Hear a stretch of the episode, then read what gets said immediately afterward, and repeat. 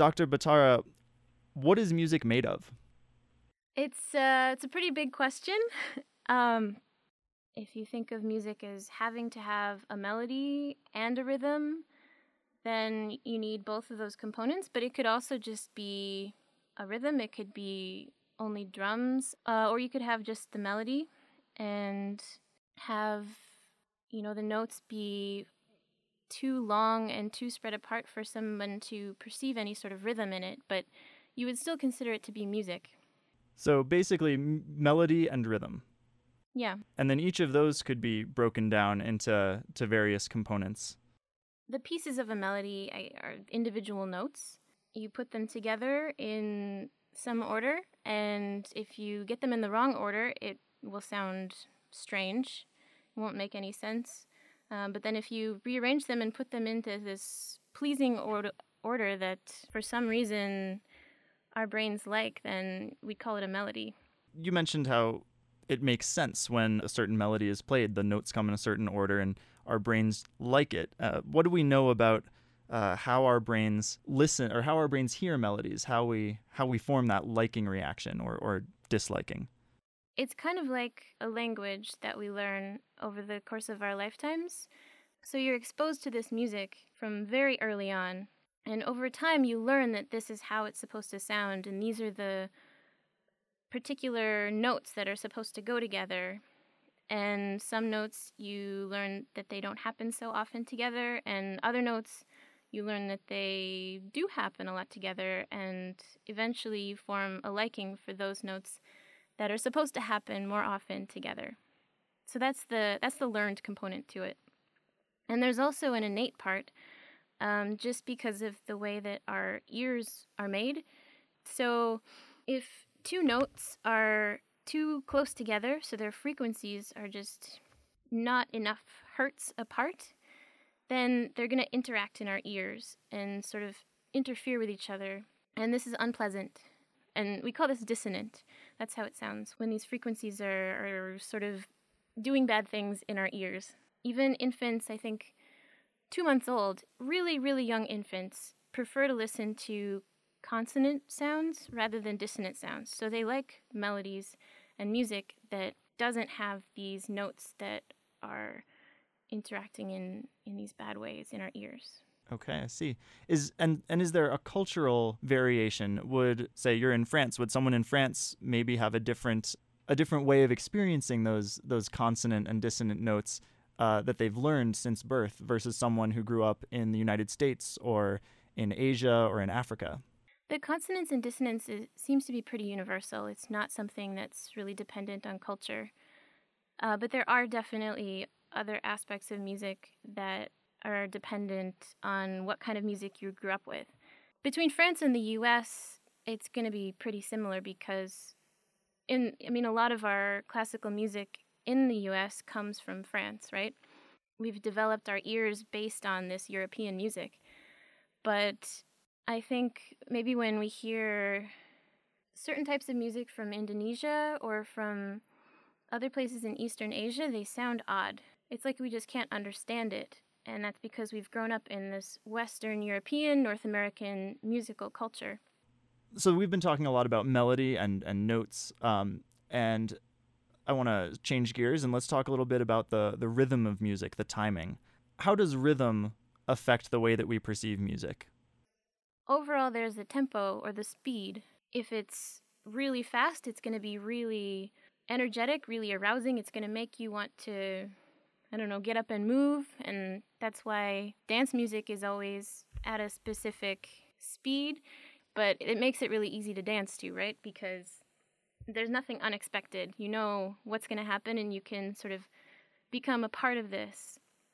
So, how does the rhythm and the melody of a piece of music combine to uh, to make it catchy. You know, we're talking about a, a theme song contest on this show, and uh, we we're we're hoping to get music that that grabs listeners' attention and really makes them want to hear what comes next. You have to find a balance between being too predictable and not predictable enough. You have to find the exact right amount of predictability in the music. So it's like this inverted U shaped curve at the bottom, or on the, I guess the bottom left side of the inverted U, you have maybe the too easy kind where it's just too repetitive. It's the same thing over and over again, and it's not interesting. And then on the other side at the bottom, you have whatever it is that is too crazy and no one can understand. And then in the middle,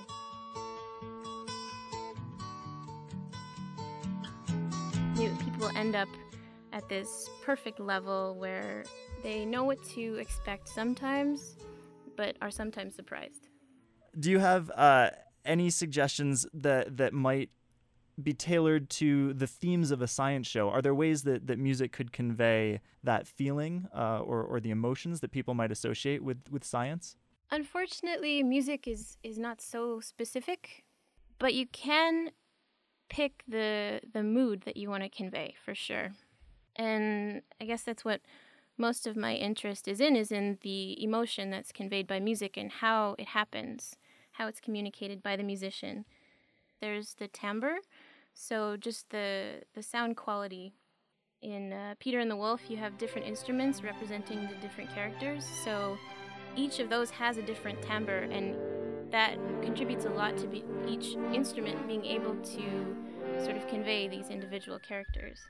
So an example of timbre, you know, just to, to contrast it, would be like a piccolo versus a, a French horn or an oboe, which would have a deeper, more granular sound, maybe. Yeah, and I think, I'm not positive, but I think it was a, a bassoon that represented his grandfather.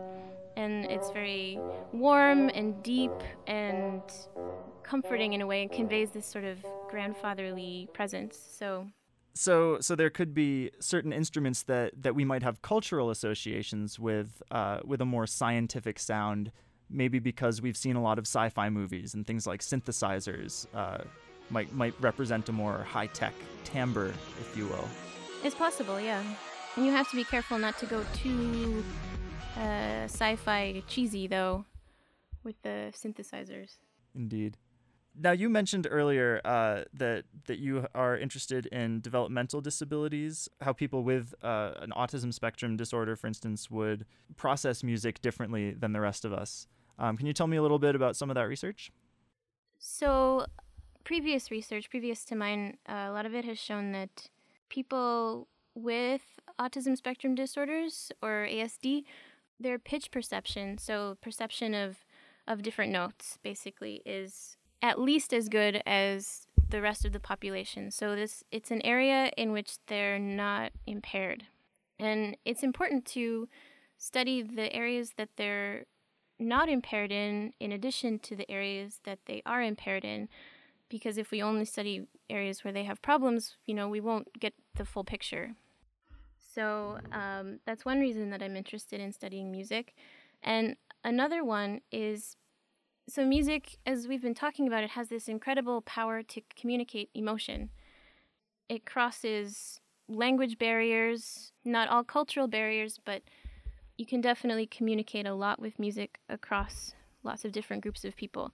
So i wanted to see if people with autism can understand emotion in music more easily than they can understand emotion in other aspects in daily interactions, they have trouble understanding emotions in other people often.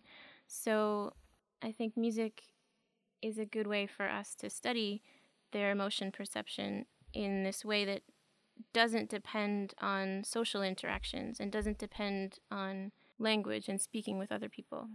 And so you were able to do this because there are uh, some auditory similarities between music and speech. It looked like some of your uh, some of the, the papers that you've worked on that have been published recently um, are they, they, they were taking timing as uh, as an emotional cue in speech and also in music and sort of chopping it up, remixing it um, to to break up the initial timing to see if that if that made a difference in how uh, how people with autism perceived the emotional content of the music. Is that right? Yeah, yeah, it's something like that. Um, one study that we did that was published recently. Uh, we took four piano pieces. For they were nocturnes by Chopin, and we had a pianist play them expressively, so putting emotion into the piece. And we had him record them on this fancy piano that has electronic components in it. And it uh, recorded all of his movements as he was playing the piece. So it recorded how fast he pressed the keys down and also when he played each of the keys. So mainly we're looking at loudness and timing variation. And what we did was we took away all of the loudness and timing variation. This left us with sort of a mechanical, robotic piece. We had that version, the mechanical version, and the expressive version, and then we made some versions in between. So one with half the expression that was in the original piece.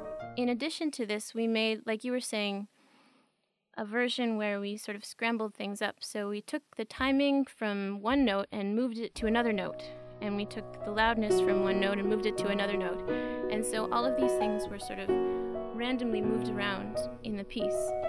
So it still had the same notes and they had the same overall duration because we wouldn't move the durations around too long. So, anyway, it still sounded like the same piece, but just sounded a little odd, kind of like somebody was sort of tripping over the piano or really didn't know what they were doing, which is interesting in itself because these variations were put into the piece by the piano player, but when they're put in the wrong place on the wrong notes, it sounds completely wrong.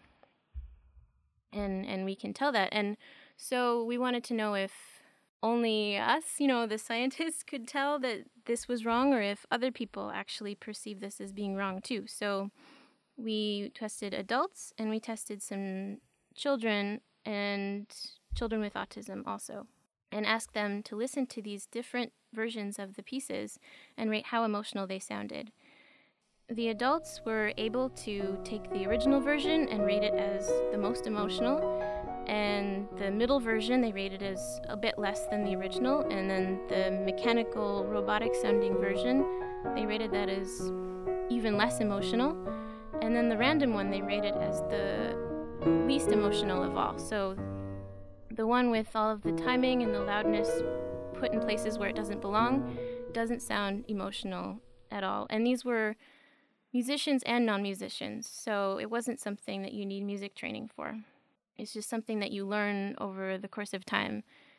So then we had the kids with autism and typically developing kids listen to these pieces. And the typical developing kids were similar to the adults, they weren't as good as the adults. So it also showed us that it's something that you learn over time. They hadn't had as many years of being exposed to music, so they just weren't as good at doing the task as the adults.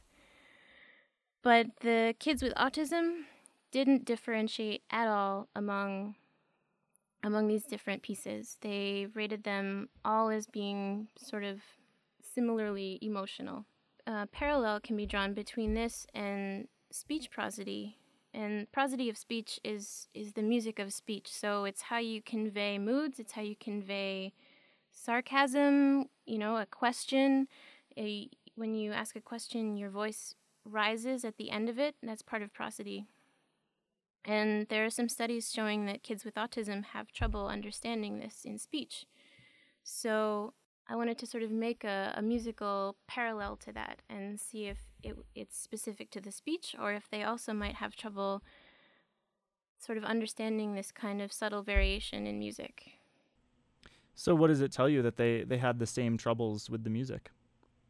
It suggests that these the speech prosody and the music expression may be calling on similar brain areas. So, if they have trouble with both of these, perhaps it's because the network of, of brain areas and the parts of your brain that you need to use to understand both of these are overlapping or are you know really similar to each other. And this part is is not developing in kids with autism in the same way as it develops in typical kids. So it, it sounds like music al- almost literally speaks to us it activates those same parts of our brains that that actual speech does it does it it activates so much of our brain. When you look at scans of people listening to music, there are activations all over the all over the brain. Same with speech. Also, when you look at a scan of someone listening to speech, there are activations all over the brain, and there are definitely areas where the two overlap. There are areas that are specific to speech and areas that are specific for music, but lots of overlap between the two. And it sounds like, especially in this emotional processing part of the brain. Yeah, perhaps. We don't know for sure. It's it's uh, it's difficult to figure out exactly what the brain is doing just from you know behavioral a few behavioral studies, but it's definitely suggesting that that's the case. I do want to ask you just briefly how how music gets stuck in our head, you know, and a song just gets in there and won't leave. I can only really say from my own experience. but I think songs that get stuck in my head are ones that I can sing easily or whistle. Can you give an example of something that has been stuck in your head maybe in the last few days? I've had a, a theme from a symphony stuck in my head. It's not a very uh, catchy or poppy song, so I don't know if it would apply. Well, which one is it? It's a Franck Symphony in D minor from the, the third movement, I think.